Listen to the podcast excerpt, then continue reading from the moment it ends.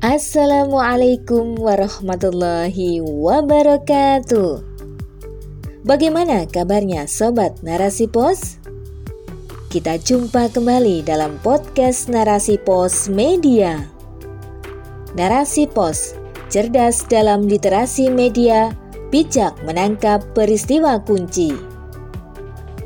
Bersama saya, Titis Umnas, dalam rubrik Opini. Utopia Pemberantasan Korupsi dalam Sistem Kapitalisme. Oleh Aya Umu Najwa.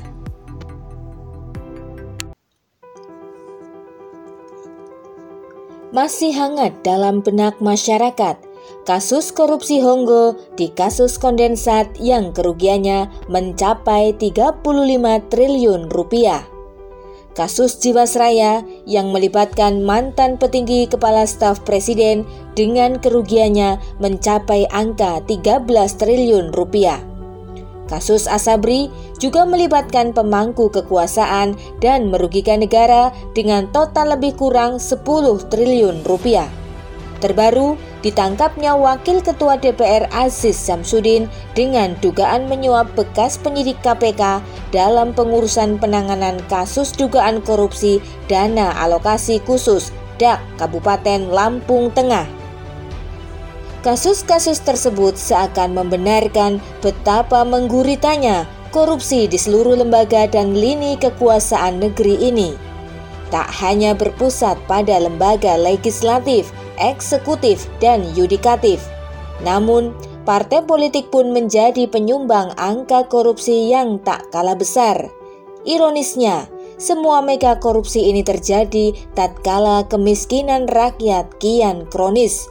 Dikala beban penderitaan rakyat yang kian bertambah berat, utang negara mencapai 6.017 triliun rupiah Defisit APBN meroket menjadi 2.803,2 triliun rupiah. Penerimaan pajak 2021 yang meleset dari target di mana realisasi penerimaan pajak hanya mencapai 1.229,6 triliun rupiah atau hanya 82,4 persen dari target APBN.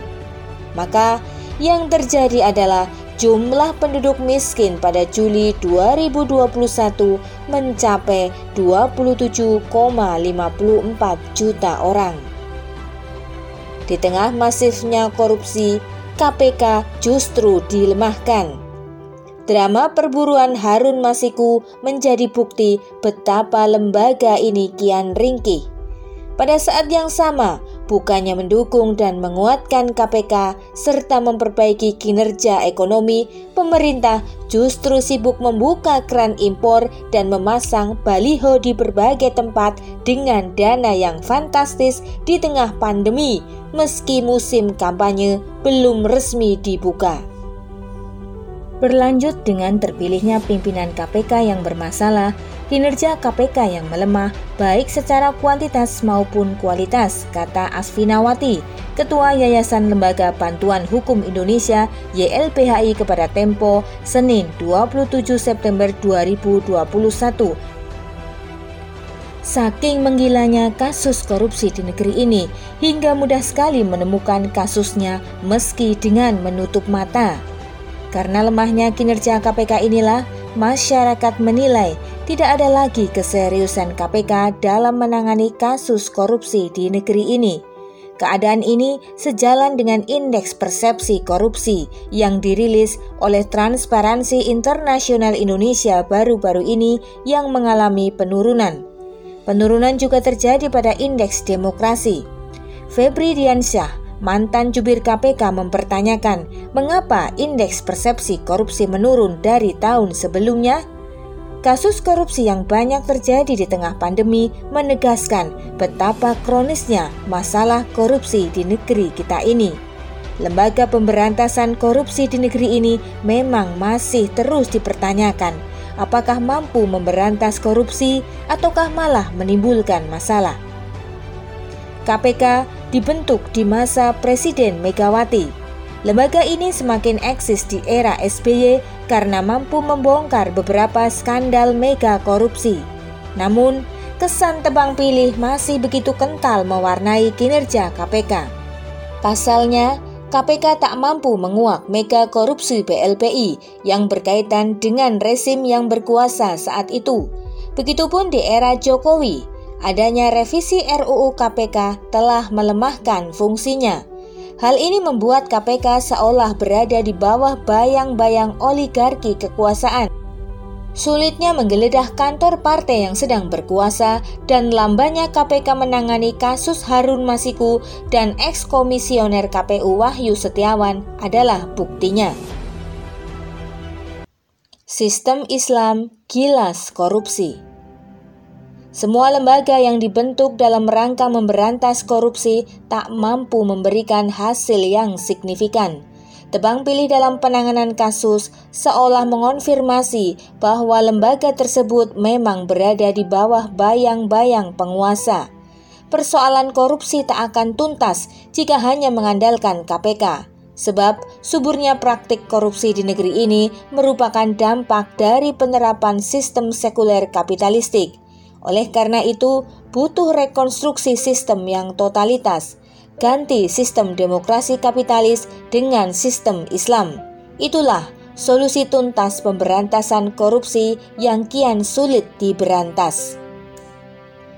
Sistem pemerintahan Islam, yakni khilafah, menutup rapat seluruh celah korupsi. Dalam khilafah, politisi dan anggota majelis umat tidak ikut menentukan undang-undang, kebijakan, anggaran maupun pengisian jabatan. Mereka hanya fokus pada tugas sebagai pengontrol dan pengoreksi, termasuk menggunakan jalur mahkamah mazolim. Sedangkan jabatan kepala daerah ia ditunjuk langsung oleh khalifah. Namun, keberlangsungan jabatan itu juga ditentukan oleh penerimaan masyarakat, termasuk para anggota majelis wilayah. Jika umat menolak atau meminta diganti, maka khalifah harus mengganti kepala daerah tersebut. Sebagaimana yang dilakukan oleh Rasulullah Shallallahu Alaihi Wasallam yang mengganti Al-A'la bin Al-Hadrami sebagai gubernur Bahrain atas dasar keberatan masyarakat. Semua tindak kerakusan harta pun diberangus dengan penegakan hukum yang tegas atas kasus korupsi. Syariat Islam memberi batasan yang jelas dan hukum yang rinci berkaitan dengan harta para pejabat. Semua harta pejabat di luar gaji atau dari negara dianggap sebagai harta gelap alias hulul, yaitu pertama, Islam telah mengharamkan segala bentuk suap atau rasuah dengan tujuan apa pun. Rasuah adalah memberikan harta kepada seorang pejabat untuk menguasai hak dengan cara batil, termasuk membatalkan hak orang dan meminta haknya didahulukan daripada orang lain. Padahal Rasul yang mulia telah melaknat para pelaku suap, baik yang menerima maupun yang memberi suap Allah melaknat penyuap dan yang disuap. Hadis riwayat At-Tirmizi dan Abu Daud. Kedua, dalam Islam, pejabat negara juga dilarang menerima hadiah atau gratifikasi. Allah melarang hulul dalam surat Ali Imran ayat 161. Tidaklah seorang nabi berkhianat dalam urusan ghanimah atau harta. Siapa saja yang berkhianat dalam urusan itu, yaitu berbuat hulul, maka pada hari kiamat ia akan datang membawa itu.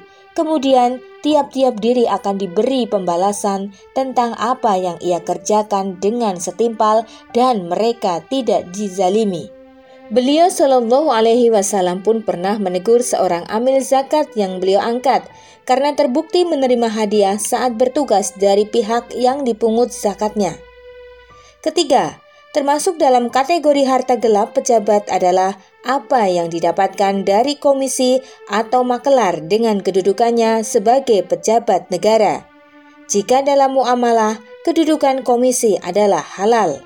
Akan tetapi, jika seorang pejabat menggunakan kedudukan atau kekuasaannya untuk memutuskan suatu transaksi bisnis, kemudian ia mendapatkan komisi, maka itu merupakan cara yang haram dalam kepemilikan harta. Rasulullah bersabda dalam hadis riwayat Imam Ahmad, hadiah bagi para pegawai adalah hulul. Namun, hal itu seolah menjadi suatu keharusan dan sah-sah saja dalam dunia kapitalis. Pengusaha wajib memberikan komisi sebagai upeti kepada para pejabat agar mereka mendapatkan proyek atau ketika dana proyek sudah cair. Keempat, Islam menetapkan bahwa korupsi merupakan salah satu cara kepemilikan harta yang haram Korupsi termasuk perbuatan khain atau pengkhianatan. Korupsi adalah memanfaatkan kekuasaan dengan sewenang-wenang, baik dengan cara memanipulasi ataupun melakukan tekanan kepada pihak lain untuk menyerahkan sejumlah harta yang bukan haknya, bisa dari kepemilikan negara, umum, ataupun orang lain. Islam memberikan sejumlah hukuman yang berat kepada pelaku korupsi, suap, penerima komisi haram yaitu berupa taksir atau sanksi yang jenis dan kadarnya ditentukan oleh hakim. Dari sanksi yang paling ringan, misal hanya dinasihati atau ditegur, kemudian penjara, denda atau goromah, dipublikasikan di media massa alias tasyir, dihukum cambuk hingga sanksi paling keras yaitu dibunuh. Berat ringannya kejahatan akan menentukan berat ringannya sanksi yang diberikan untuk memudahkan identifikasi kekayaan pejabat, apakah harta gelap atau tidak, maka sistem Islam pun melakukan pencatatan dan penghitungan jumlah harta pejabat sebelum dan sesudah menjabat. Khalifah Umar bin Khattab radhiyallahu an pun menerapkan hal ini ketika menjadi khalifah.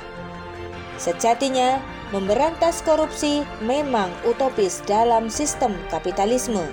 Maka, hanya dengan penerapan sistem Islamlah korupsi bisa diberantas dengan tuntas dan mudah karena dibangun di atas tiga pilar yaitu ketakwaan individu, adanya kontrol masyarakat, dan penerapan hukum Islam oleh negara.